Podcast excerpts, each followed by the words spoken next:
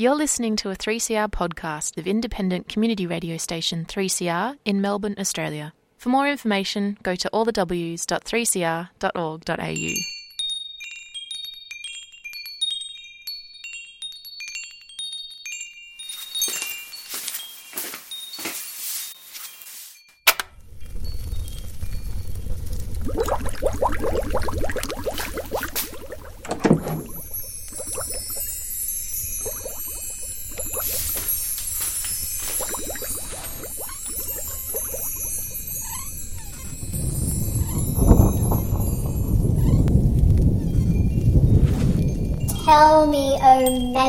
crystal ball.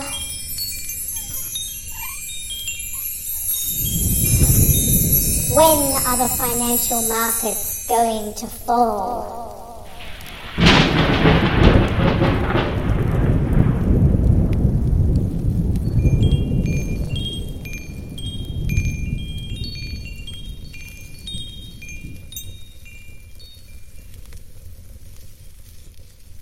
I'm not trying to predict the future.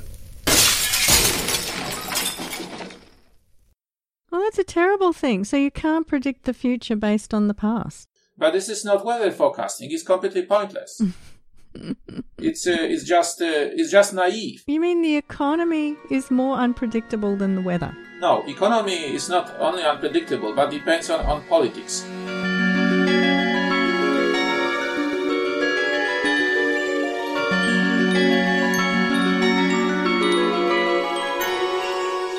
You uh, solemnly swear that the testimony you will give before the committee will be the truth, the whole truth, and nothing but the truth. The record will indicate that each of the uh, witnesses answered in the affirmative. We are in the midst of a once in a century credit tsunami. Central banks and governments are being required to take unprecedented measures. Given the financial damage to date, I cannot see how we can avoid a significant rise in layoffs and unemployment.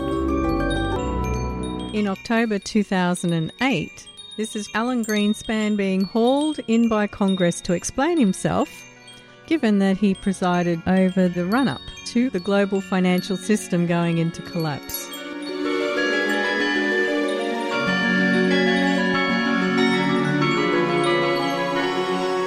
You had an ideology, you had a belief, you had the authority to prevent irresponsible lending practices that led to the subprime mortgage crisis. You were advised to do so by many others, and now our whole economy is paying its price. You feel that your ideology pushed you to make decisions that you wish you had not made. To exist, you need an ideology. The question is whether it is accurate or not. Yes, I found a flaw.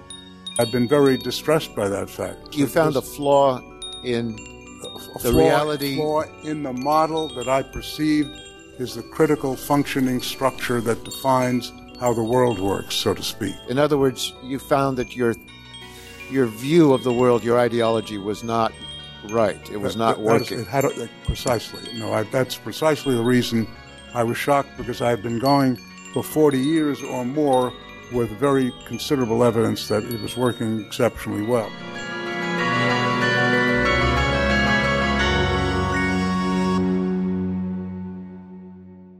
What is the point of economic models if you can't predict things like economic crises?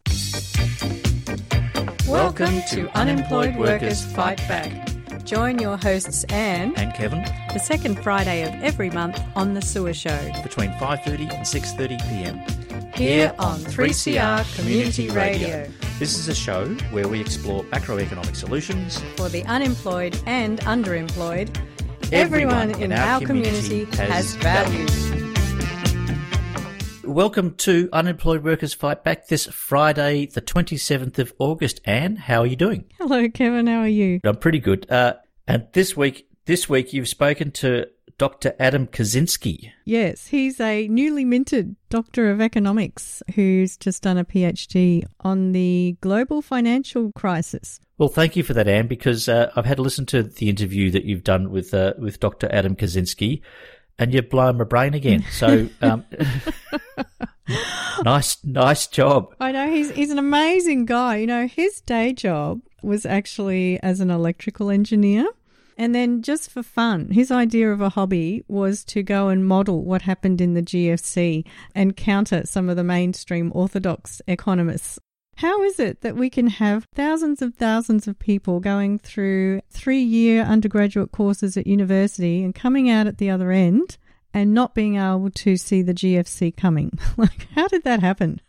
well, it's a good question, isn't it? What's the point of, of studying economics and then coming up with all this economic modelling Mm. if you can't structure something which is going to serve the purposes of the the economy that you're living in? But I have to say, Adam completely overturned my understanding of what the point of economic models are. Now, I just assumed that people like Alan Greenspan did not see the GFC coming because they were using the wrong models. So I just assumed that being able to predict things like the GFC was just a case of getting rid of the bad old ideologically driven models and using the shiny new reality driven models. But when I asked Adam Kaczynski about this, he completely shattered my assumptions about what you do with economic models. And as you and I know, modern monetary theory has its own idea of uh, what you would do if you use an economic model. And they're always bagging the orthodox models. And those orthodox models, they're called, they've got this name. And I just love saying it because I feel like my IQ goes up when I say it. But it's like, they're, they're these dynamic stochastic general equilibrium models. And Now, just hang on, hang on. I, no, I'm going to pull you up here, and it, it's called a dynamic stochastic Mm-hmm. general equilibrium model, or DSGE Hmm. for, for, for short. Now, Dr. Dr. Adam, Dr. Adam Kaczynski. Dr. Adam talks about these DSGEs quite a lot. Now, if you don't understand what a DSGE is, and I didn't, and I still don't, I'm still trying to get my head around it. uh, so, so a DSGE is a dynamic stochastic general equilibrium. Hmm. What does that mean? Oh, I've got no idea, Kevin. Even after talking to Adam for for a while, and I sort of figure in a way you don't have to know what a DSGE model is. You just have to know that they're out there and that they are what the mainstream or the orthodox economists are using, and they're still using them to this day. They're probably still using them to figure out how you get through the COVID and so on. Yeah. I think what happens is that you have this worldview or an ideology and you just have these assumptions. And if you've got these assumptions, then you'll put them into your model. And if these assumptions are wrong, then your model's just basically useless. and so these DSGE models are kind of useless. And we need other kinds of models that Adam talks about. So what what we what you're saying is that uh, neoclassical and even neo Keynesian, uh, basically orthodox uh, economists, are, are using this DSGE model about how the economy should run, and what we're learning is that these DSGE models are garbage. And and and what does this mean? Well, it, it results in things like um, the polarization of wealth, um, the poor getting poorer, the rich getting richer we've got these orthodox economists telling us that that um, we're using these models to make the world a better place, and what we're finding is that it's not making the world a better place; it's making the world a worse place. See, one of the ideas that's in these DSGE models is, you know, this word equilibrium. That's the E part.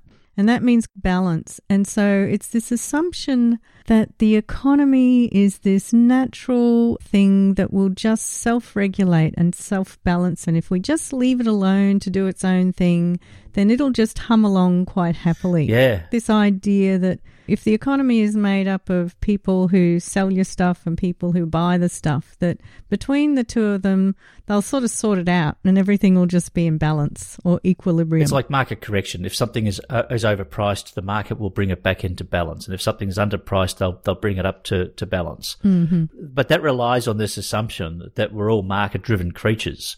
That we're entrepreneurial and, and, and we understand what the what the natural price of something should be. Uh, but it also then bases the uh, the basic unit of the economy to be this thing called the economic rational man, Hmm. which, as we've discussed in previous programs, the economic rational man is somebody who wants to work as little as possible to make as much money as possible. So we're talking about a lazy, greedy arsehole as as the basic building block of our economy. That's your your human that you put into the model. Yeah, so there are two ideas of what a human is and how we all operate, and then also what they're working in, which is this equilibrium or this balance. And this is this is kind of how they build these DSGEs, these these dynamic stochastic general, general equilibrium, equilibrium models. and the other thing about this equilibrium stuff is it is completely opposite to what Karl Marx and even eventually Keynes pointed out, which is that capitalism is inevitably going to have a crisis. That's what the Marxists will call these inherent contradictions.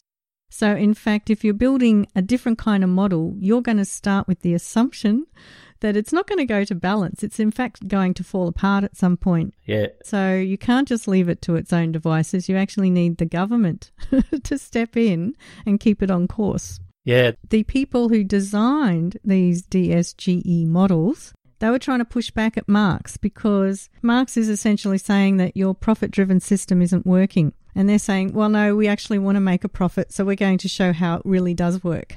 Yeah. So if Dr. Adam Kaczynski can come up with um, a, a, more sophisticated model that might explain the human condition a little bit better than the neoliberals, I'm all ears. You're listening to 3CR 855 AM on digital and on the internet www.3cr.org.au. So let's have a listen to Dr. Adam Kaczynski. Welcome to the show, Adam. Thank you very much. I understood that you focused on the GFC, the global financial crisis of 2007 and 8, your PhD. Yes, because it was easy. I wanted to. Uh, okay, so Steve Keen built a collection of models based on so-called Goodwin cycle model. Goodwin, who uh, was a Marxist mathematical economist mm-hmm. to show the economic cycle. But I disagreed with his approach and I wanted to do the same thing, in my opinion, right. So, so I started working on it and at some point of time someone told me, oh, you could do a PhD based on this. And I was very happy to start working in a more formal way. Okay, so is this what Steve calls his Minsky software? Yes, yeah. And it is, in my opinion, still supply side driven. Because in this model, it is basically the situation when workers demand too much wages, which leads to lower investment and lowers the growth. Mm.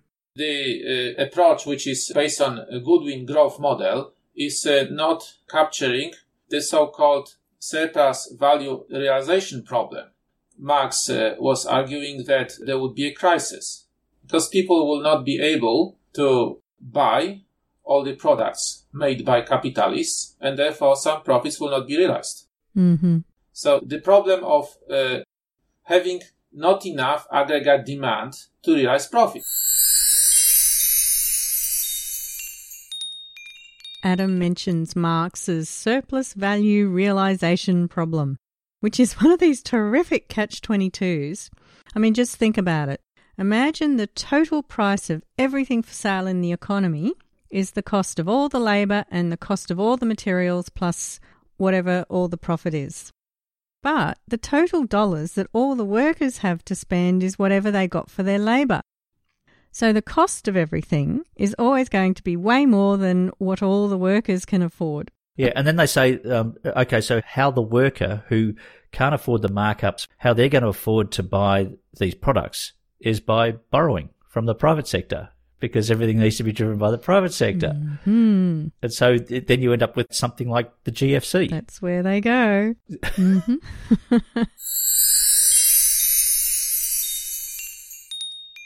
And Adam, I was just wondering for those who don't really know what an economist is doing all day when they're staring at their computer screen, could you explain to us just what a model is? What's modeling and why do economists even use models? Well, I would say that economic models are like any other models used in science and technology. They are simplified representations of the reality.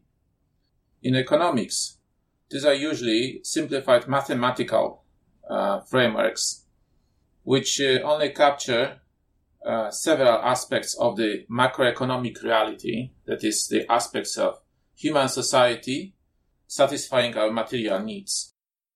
So I would say that there are two aspects of building models. Mm-hmm. First, we have to simplify the reality, and then there's a process of selection of data. So I would say that economic models are nothing special. They are like models of weather, for example, used for forecasting, models of uh, like an aeroplane, for example, used for testing.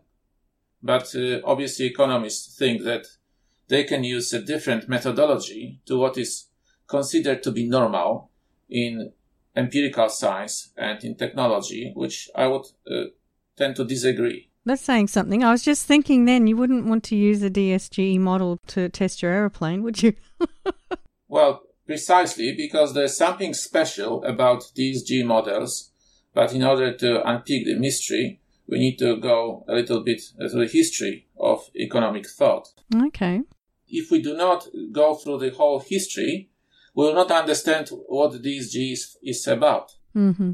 These models are basically the pinnacle of neoclassical school of thought from late 19th century, which uh, it was considered as a response to Marx and to Georges in the US. Mm. So the main principle of neoclassical school of thought is the assumption that exchange values of products are not determined by costs, but they are determined by marginal factors. So, so basically there's a marginal theory of value and it is the marginal utility. So how much we value something which determines the cost. Mm-hmm.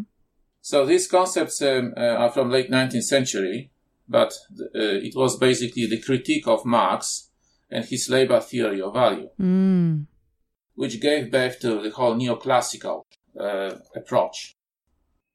So on top of this, we have neoclassical growth models, which were built in uh, the mid 20th century, which uh, would basically model the growth of the economy based on the optimal allocation of resources between current consumption and future investment.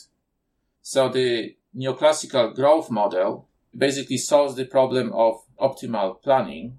How much of what we currently produce should be set aside as invested as means of production so that our uh, rate of growth of the economy is optimal. Mm-hmm. Then on top of this, it keeps getting worse and worse, but keep going. so the next layer, it is a, a neoclassical growth model uh, when we have an individual, a representative agent, which is maximizing its uh, utility function. So the uh, objective of the agent is to allocate labor and leisure time and allocate current consumption and saving, which is equal to investment, in such a way that it uh, gives the optimal path. So there's an assumption that agents maximize their utility over the whole uh, infinite lifespan. the original model was actually developed in late 20s with Ramsey, with uh, some aid uh, from Keynes. Mm-hmm. But uh, it became kind of mainstream in the 1950s. And again, it is taught to students of economics. Mm. So the main feature of this neoclassical growth model is that we are solving an optimization problem. It is, it is not reflecting the real world where we have usually deficient demand. It is, it is solving a problem of production and allocation of resources. So that comes back down to the question that they're asking. It seems like the question that they're asking is how do we optimize the use of resources and not so much as why, for example, do we have idle resources as in unemployment? Absolutely. But this is not the end of the story. There are two more layers. It's getting worse and worse. okay. Yes. What was uh, done in the 70s and 80s, uh, mainstream economists, neoclassical economists developed real business cycle uh, model, which is basically a model, uh, the neoclassical growth model, with introduction of stochastic disturbances, uh, shocks, supply side shocks, usually in productivity. Mm. These models were not very good at describing the reality, so finally they tried to introduce elements of Keynesian thought. And this is basically the DSGE, dynamic stochastic general equilibrium approach. Mm-hmm. The problem with this is that the amount of this knowledge required to understand the terms used there, that people do not know how to critique this approach. Mm. It is something which students have to cram for years to use this framework, but for people who are not initiated, this uh, looks like something so complex, so mind-boggling that it has to be true science. right. but we need to look at the assumptions. Mm. It is possible to add so-called frictions and market imperfections. So we can introduce financial markets in a simplified way. We can introduce the frictions on the labor market. We can try to understand the phenomenon of unemployment by adding distortions from the optimal market, ideal market, uh, which would clear, and real markets do not clear. And uh, basically, this is still all a derivative of the original neoclassical growth model, but very overcomplicated and looking very scientific. What you've helped with then is a great leap forward in economics to actually make it more of a science again rather than an ideology. I don't know. I, uh, you can say that I am driven by ideology, by the state to neoliberalism, but you know, they read read too much of Bill Mitchell, for example. maybe, yeah, maybe. It seems to me Adam is saying that neoclassical economics began with an ideological aim, which was to counter what Karl Marx had revealed about the exploitation of workers and also what Henry George had revealed about the capture of land value by the elites. And both of these remain unresolved issues to this day. In the meantime, a lot of effort has been expended to arrive at these DSGE models, which Adam describes as not very scientific.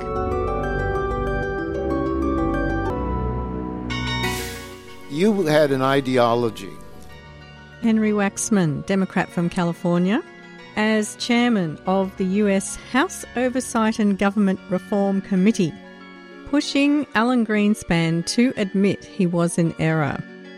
Over and over again, ideology trumped governance.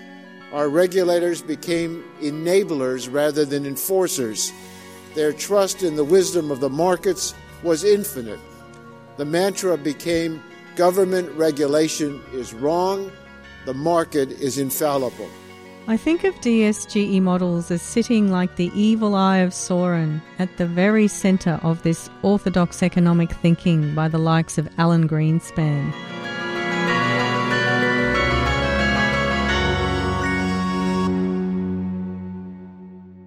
As you were saying, you know, these DSGE models are highly questionable, but of course they're so impenetrable to the average person that it's very hard to question them. I did come across a quote by Dr. Stephen Hale where he described current DSGE models as a colossal waste of time and intellectual effort. Would you agree with that? Of course. Mm. And we need to unfortunately quote Marx. Marx uh, rejected utilitarianism, uh, the fundamental disagreement about uh, what's driving human behavior, what's driving the behavior of rich people. Marx wrote in the first volume of Capital, the behavioral goals of some of the economic agents who are capitalists is the accumulation of wealth, is just getting rich at the cost of personal sacrifice and by exploiting other agents. So capitalists do not maximize uh, the discounted utility to maximize consumption. Mm-hmm. And uh, Keynes obviously did not like Marx, but he was also pointing to the fact that some people are driven by the goal of acquiring wealth. Now, it's a very simple question. If I want to get rich, what should I do? First thing, I should consume as little as possible. Then, if it's possible, I should invest. Well, if I am not able to invest for profit because there are no profitable enterprises I can invest, then I should just hold money, hold wealth. Mm. This picture is fully consistent with modern social psychology and anthropology. And here we understand why rich people spend so little. Poor people, the bottom 40%, would spend pretty much all the disposable income. Mm. But if we look at the richest 1%, the marginal propensity to, to consume is quite low. Most of the income they have, they just hoard. It's not spent. So this explains why we have deficient aggregate demand. Right. It is not a friction. It is, it is not abnormal. This is not a deviation from rationality. There is nothing irrational in the behavior of Warren Buffett. There's nothing irrational in the behavior of Bill Gates. So, so just to make this really concrete, an effect of not understanding this psychology of people is that you would say, oh, so if we give more money to rich people, we'll get the economy going again. Whereas if you had a different model which looks at this difference between the behavior of rich people and poor people, then you would say, no, we need to give the money to the poor people because that will create the demand that will get the economy going. Yes, uh, what is assumed by the rich people who uh, are very happy to see uh, mainstream economics so widely accepted is that they say that we need to have more money so that we can invest more. And if we invest more, the economy uh, will recover or will grow faster. There are many ways that you can keep up to date with 3CR news, events, and programs. The 3CR website is a great spot to catch all your shows via audio on demand or scroll through our range of podcasts. It's also where you can sign up to our monthly newsletter, buy yourself a new t shirt, or check out archival audio from past broadcasts. Of course, we're also on Twitter at 3CR and Instagram at 3CR Melbourne. But don't forget our mighty AM band. Catch us anytime on 855 AM. Keep in touch 3cr.org.au.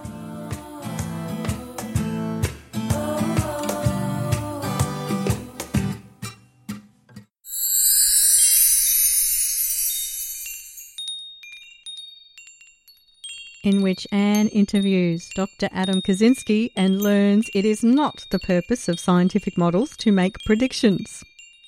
In fact, scientific types hate being asked to predict anything, but they will use their models to forecast possible outcomes. Why were the DSGE models unable to predict the GFC? Why did they not see it coming? Well, because it's uh, not in the framework we uh, only put certain components of the system into the model. And which bit was not in the model? The financial system? no, no, it was there. But uh, it was not anticipated that such a shock would emerge. Mm-hmm.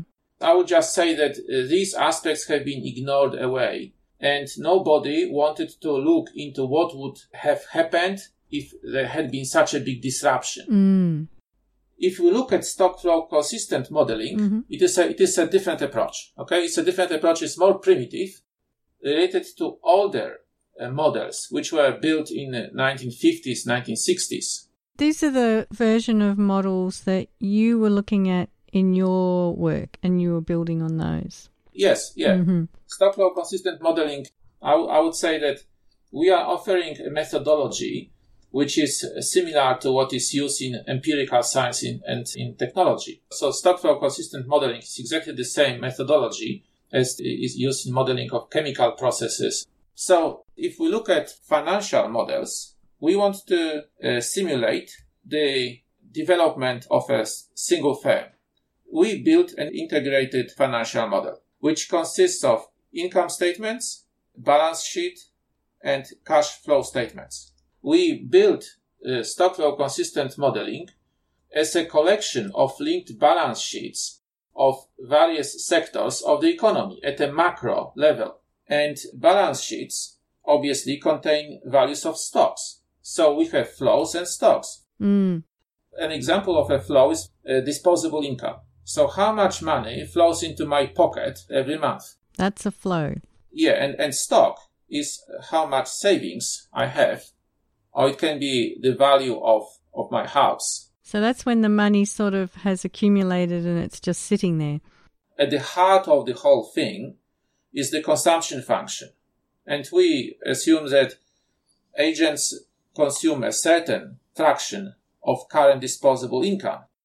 So basically, they deplete the stock of wealth by a certain fraction in one month or one year. So, so there's a flow generated by the value of stock. Mm-hmm. Now, the Lucas critique, which is very important because this was a paradigm change in the 1970s. So it was stated that it is naive to try to predict the effects of changes in economic policy based on the relationships observed historical data. Well, that's a terrible thing. So you can't predict the future based on the past. I'm not trying to predict the future. I doubt that we can do it, and I will I will demonstrate this in a while. Wow, that's amazing. I want to understand the world. I may give some recommendations. Yeah. But this is not weather forecasting. It's completely pointless. it's uh, it's just uh, it's just naive. You mean the economy is more unpredictable than the weather? No, economy is not only unpredictable, but depends on, on politics. Mm. The whole the whole oil crisis was sparked by Israeli-Arab war. Right. What would have happened if Golda Meir dropped nukes? She was very close. It was one of the turning point, uh, points of history. Mm. And then Americans had to help. Well, this basically led to oil embargo. This, this was the thing which sparked uh, stagflation. So there was a political phenomenon. Yeah. We don't know when the bubble burst. Do we know when the value of Bitcoin falls to its fundamental value, which is equal to zero? no, we don't know. At some point of time, some country will say using Bitcoin is forbidden, and therefore you will not buy your favorite white powder for Bitcoin, and that's it. Oh dear, we're not going to come to you to get our insider trading on the Bitcoins. But I'm very skeptical about using models for forecasting, and we can look at forecasts made in the fourth quarter of 2019, referring to main probabilities of real GDP growth in 2020, and it was anticipated that the growth will be 1 to 1.9%, and the probability of the growth being below minus 3% simply did not appear on the graph. If we fast forward to 2020, well, it shifted because of the COVID. Mm-hmm. Real GDP growth in 2020 was minus 6 to minus 8.1. So this is how much this methodology is worth. As an engineer, I can say this is just not working. What's the point of making predictions if, if it's just garbage? so making statements about the probability of our GDP growth in 2023 being between 2 and 3% is, in my opinion, simply not scientific. Mm. Macroeconomic processes are, in my opinion, driven by two main factors. One is the long run growth of productive forces, using Marxist term, the overall development of, of human civilization. And this obviously includes also environmental factors. Mm-hmm. The second driving force is just politics. So you're saying it's a fool's errand to try and predict how the macroeconomy will work without taking into account politics, which is almost completely unpredictable because it's the way events unfold. Absolutely. I think that we should be much more humble in regards to what economists can predict.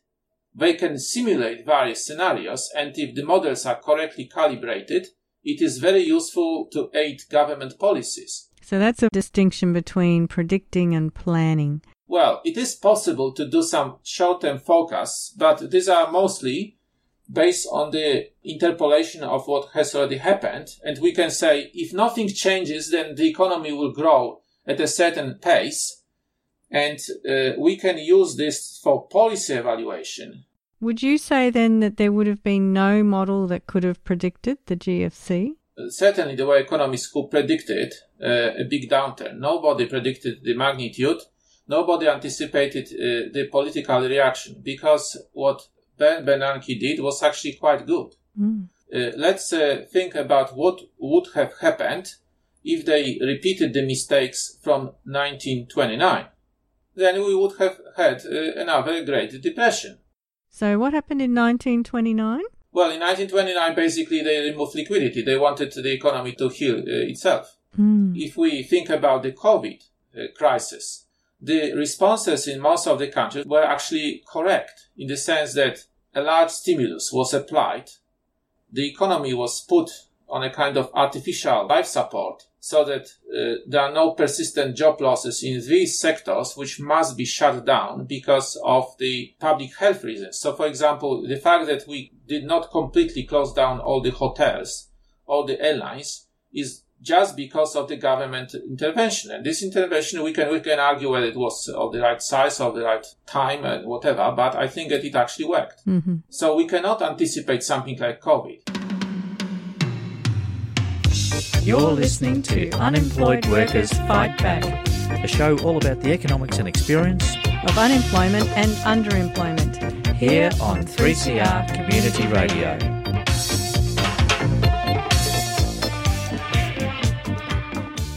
So it seems there is a bit of a catch 22 with these models. Your model is not going to give you the economic shock, like when banks all of a sudden stop lending, as with the financial meltdown of the GFC. You have to put it in your model, and you won't put it in your model if you're not expecting it. And you won't expect it if you believe the economy tends towards equilibrium.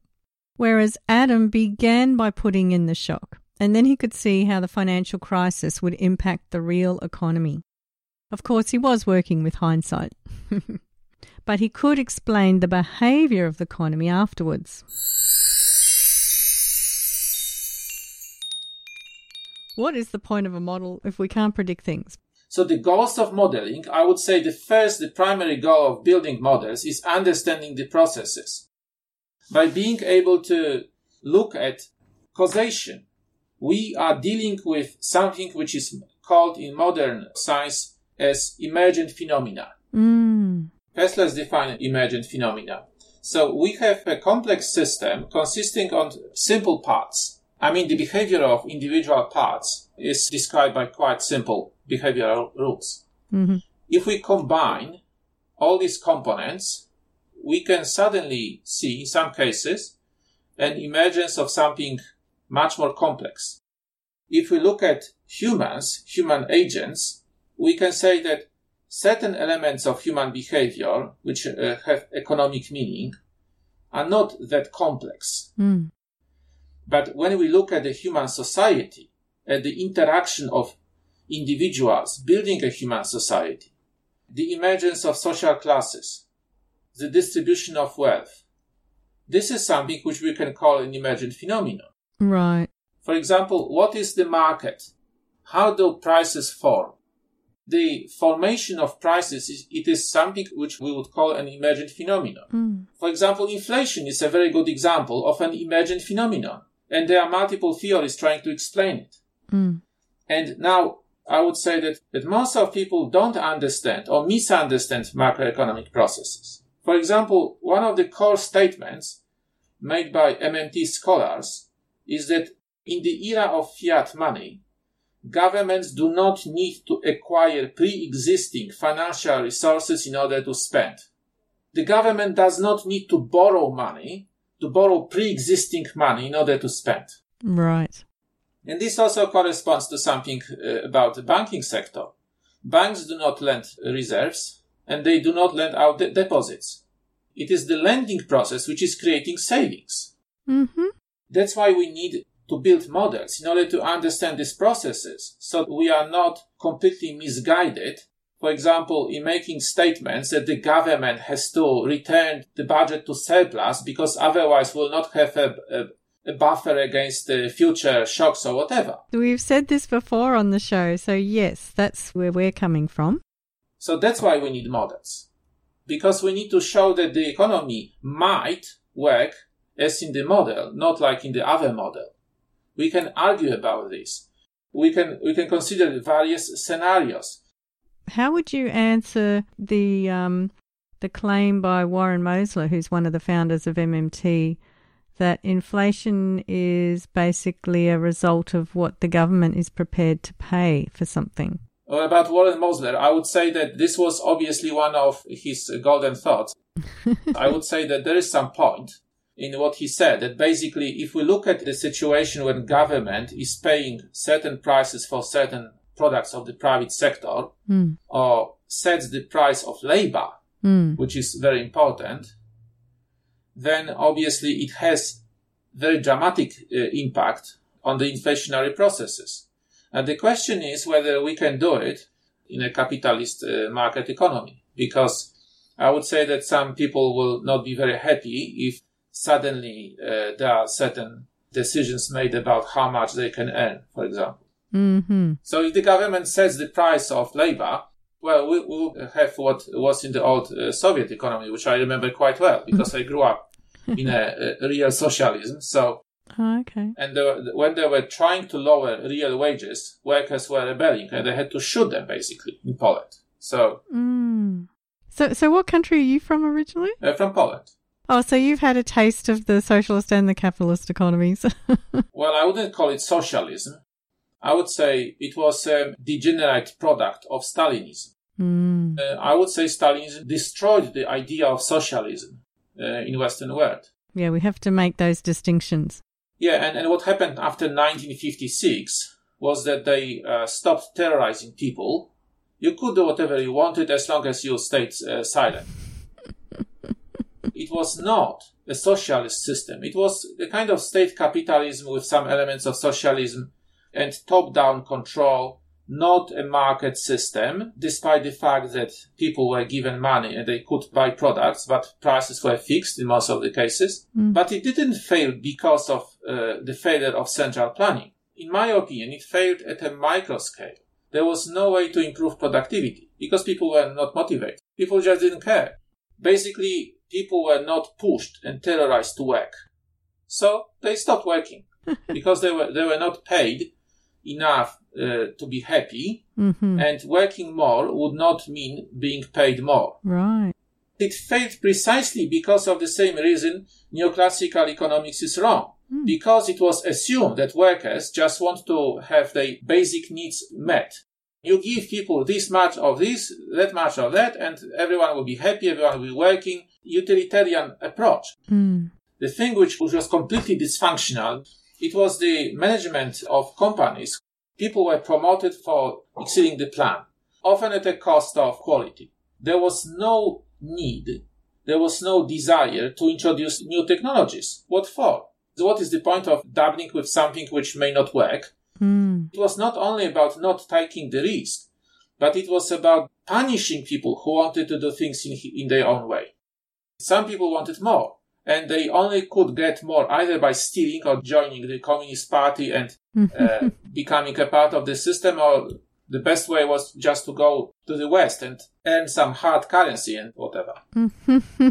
so the system was based on the application of misunderstood ideology, which uh, I would say was quite far away from what Marx would have imagined. So it is not about lack of competition. Lack of competition was one of the elements, but it was basically the system was like a, a full implementation of optimal control. But the control was not optimal because they forgot about emergent phenomena. I'm James Juniper. I'm an economist at the University of Newcastle, and you're listening to Unemployed Workers Fight Back on Radio 3 CR.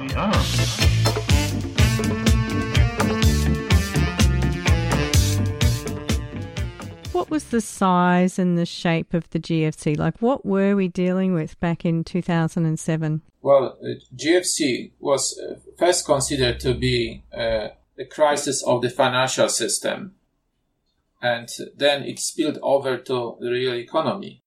And um, in some places, there were quite severe uh, losses of uh, GDP and quite high spikes of uh, unemployment rate.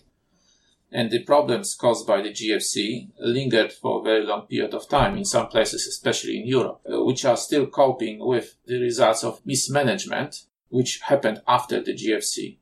So the magnitude was not as bad as uh, Great Depression of 1930s. Mm. Australia avoided going into technical recession.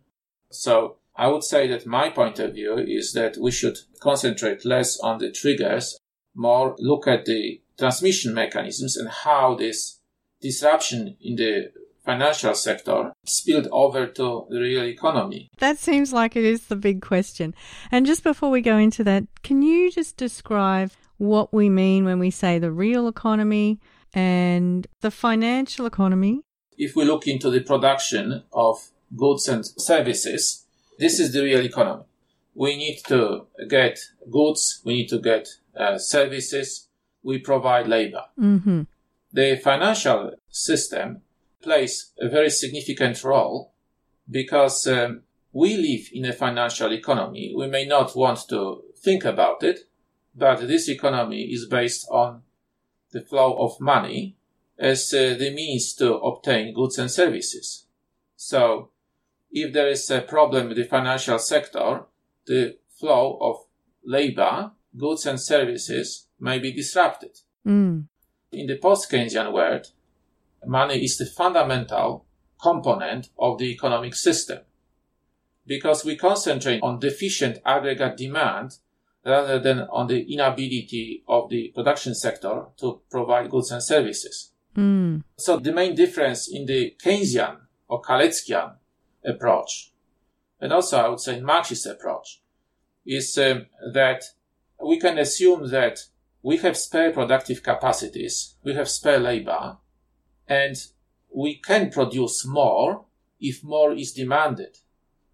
But people may not be able to demand more goods and services because they don't have enough money. So that's where money connects in with the real economy. So the real economy is all the stuff we can touch, taste, and see, and all the services like you know having a massage. Um, and then if we introduce the idea of demand, that's where we're going to connect the real economy with the nominal economy or the pricing and the and the money. And and I would say that the main factor here is that looking at the GFC, prior to GFC, a lot of spending was financed by increasing debt. Mm. Let's say I want to pay at a petrol station with my credit card. I pay, let's say, $50. Mm-hmm. Where does money come from? Where does it come from? Was it stored on my credit card? No. It's a loan. The bank has extended the credit, a loan for $50.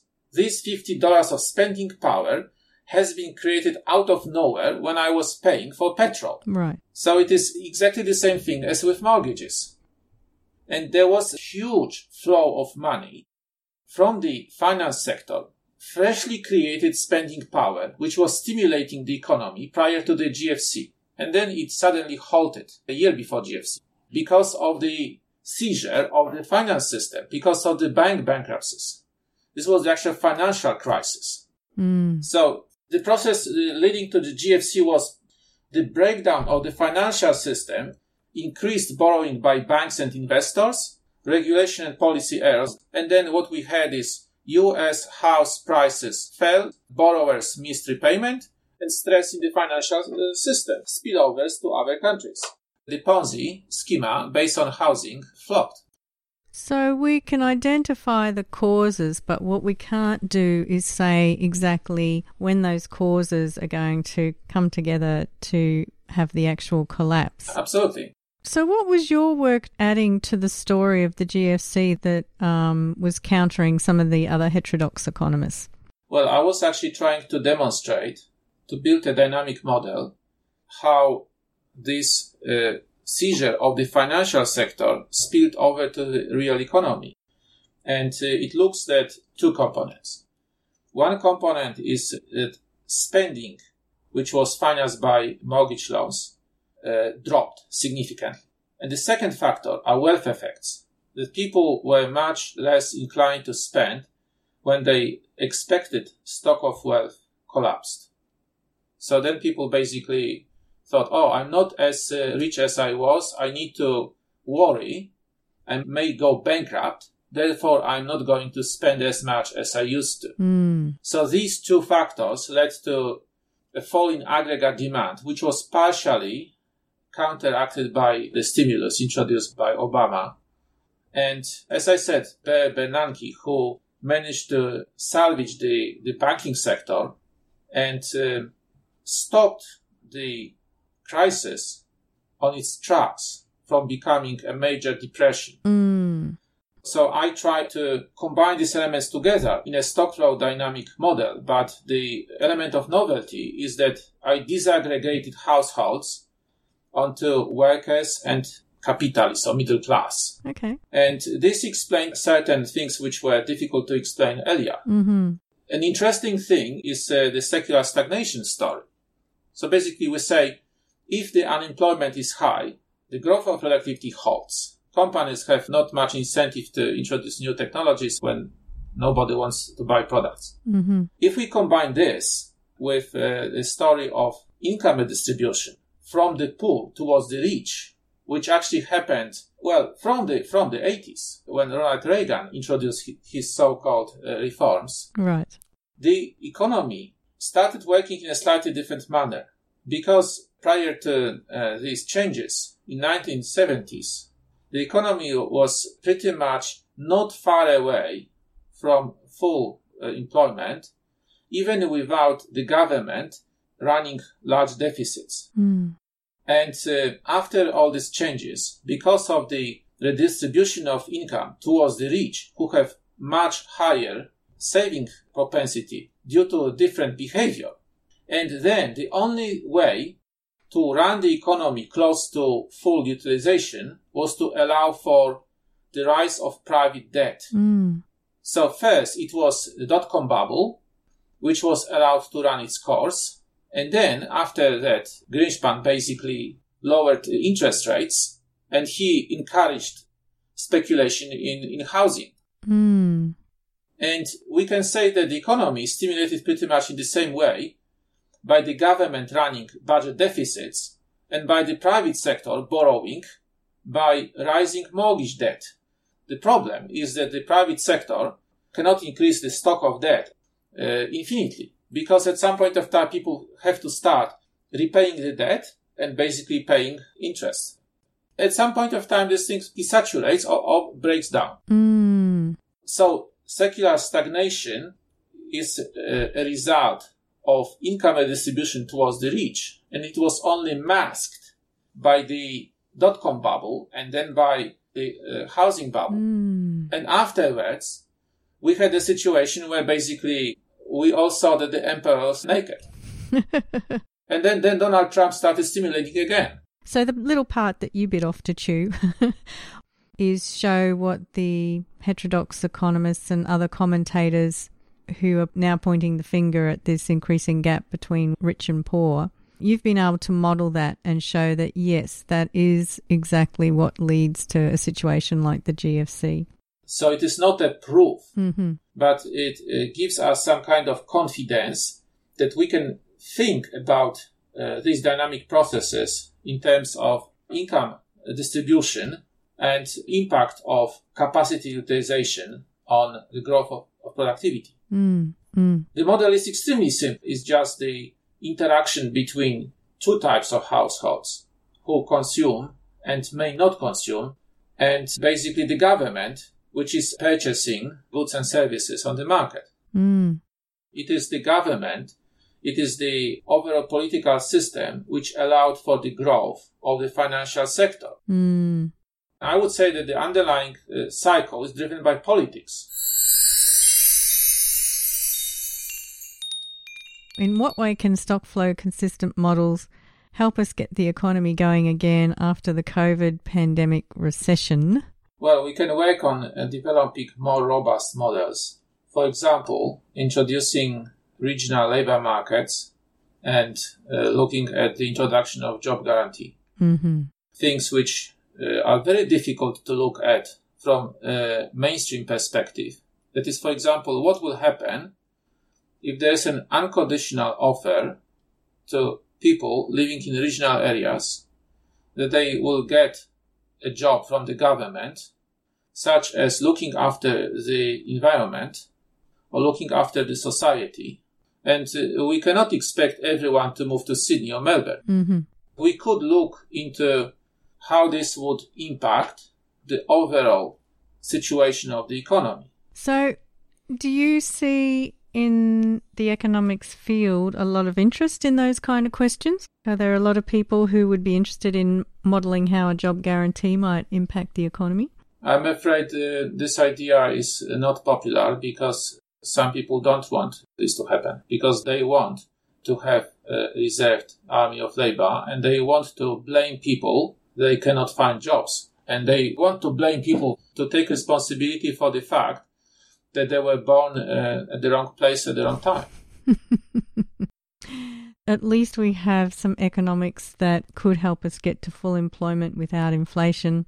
And there are folks like you out there, Adam, who have an interest in this. Uh, I think that the main argument is that if an average working class American discovers that the living conditions in China are far better then uh, neoliberal capitalism is finished as an ideology mm.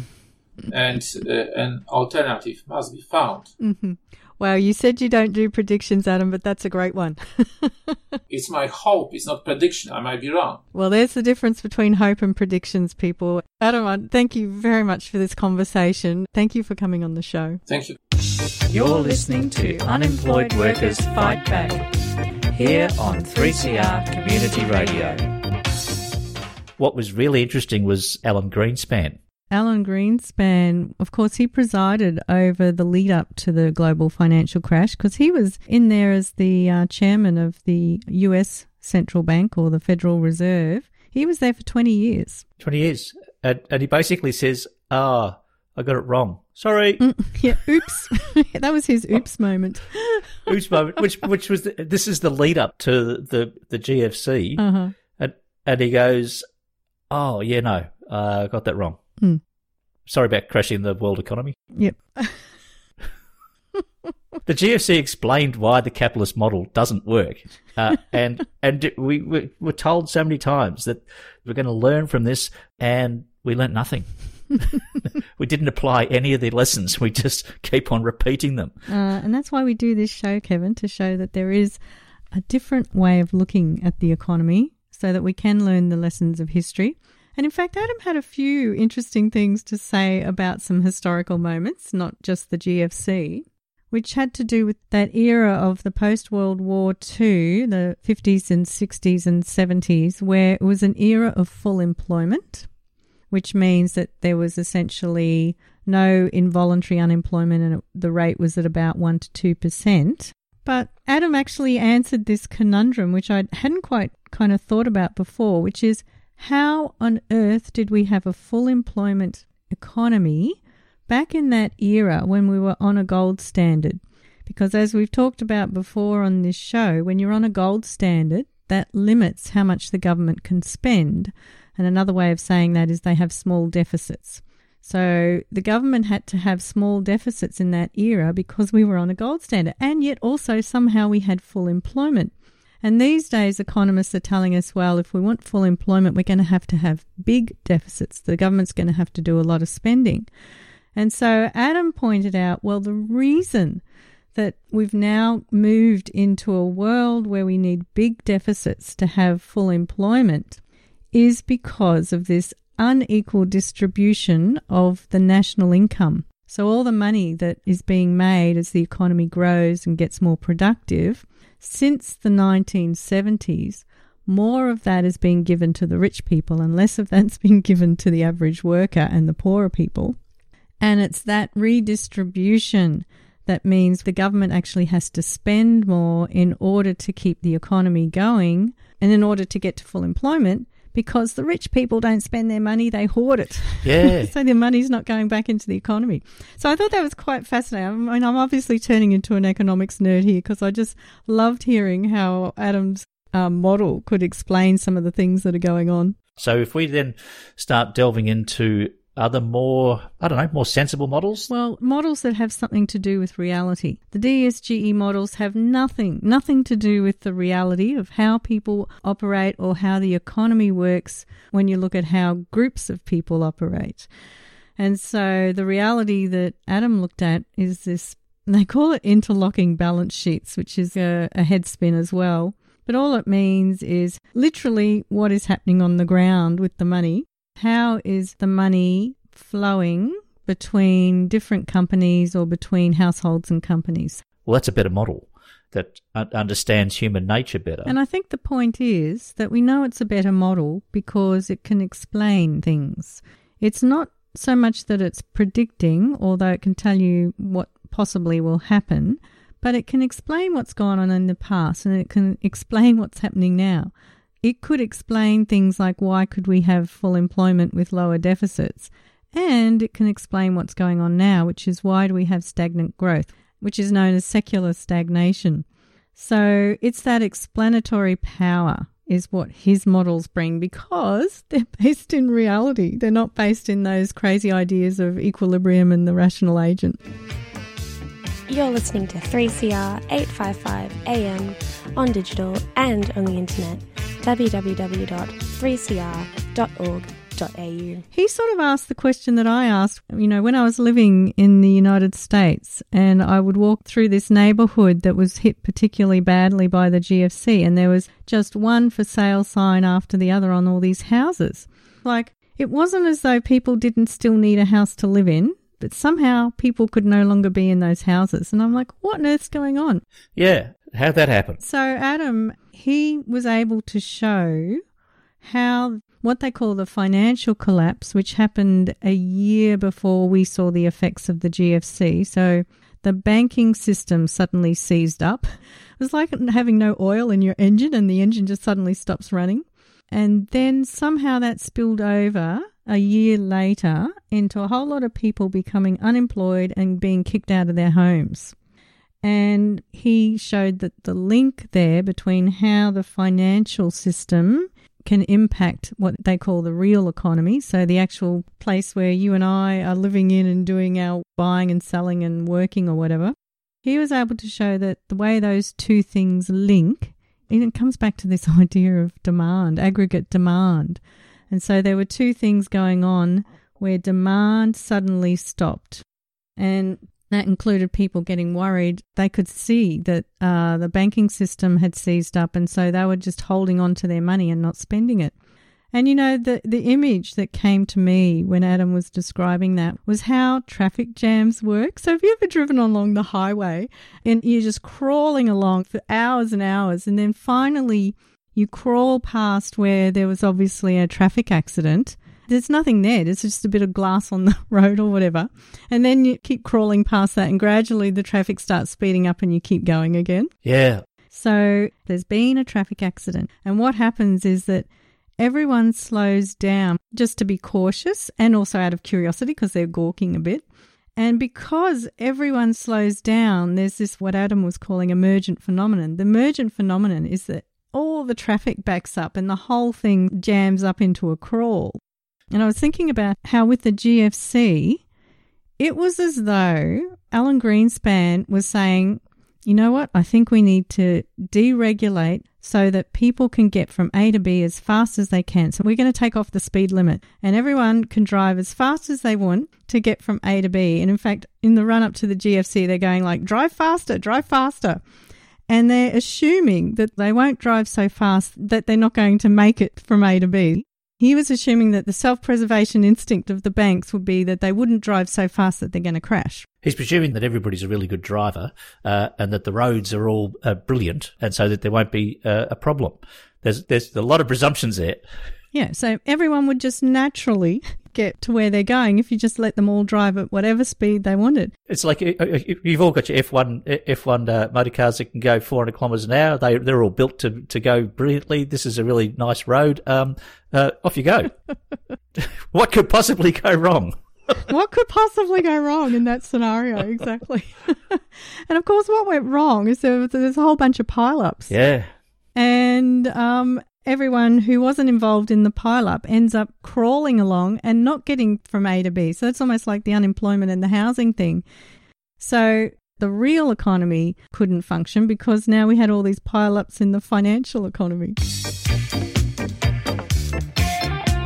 Dr. Adam Kaczynski also talks about how it's almost impossible to come up with proper modelling, uh, economic modelling anyway, um, uh, because of politics, because of events. Well, I think it's not that you can't come up with models that are accurate and useful. It's just that the whole point of a model is not to make a prediction. And it took me a while to get my head around that. And I think about how the climate science works. The climate scientists, they're going to create models that will say, yes, it's highly likely we're going to have global warming.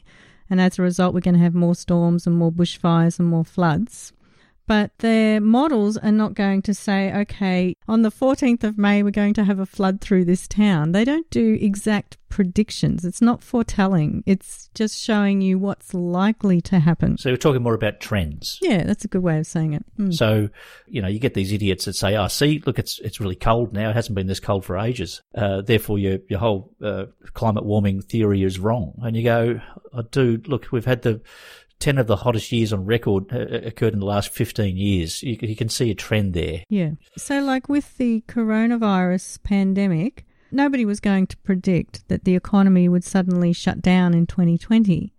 But if you have the right model, what you do know is that if for some reason, whatever reason it is, the economy stops, like it can be that 2008 global financial crisis where the banks all suddenly stopped lending, or it could be 2020 where nobody can go to work anymore because they have to stay safe at home, then your model will say, a good model, the kind of model that Adam uses, will say, well, that's going to interrupt your demand. And if your demand's interrupted, the only entity that can step in and keep the demand going is the federal government because they're the currency issuer. So they can keep putting money into the system and giving people an income. And even even our neoliberal uh, dickhead government at the moment understands this because they've introduced what you don't do is austerity. You don't say, "Oh goodness, the the economy's not behaving very well. We need to stop everything." Can you imagine in the 1920s they spent less? There has been some progress. Even even the conservative orthodox economists understand that you need to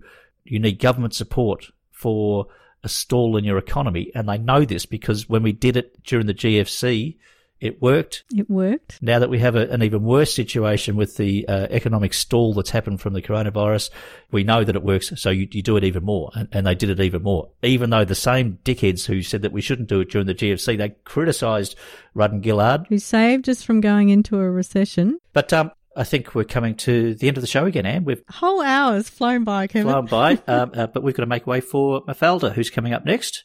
So we'll see you again in a couple of weeks' time. I'll see you then, Kevin. Bye. Bye.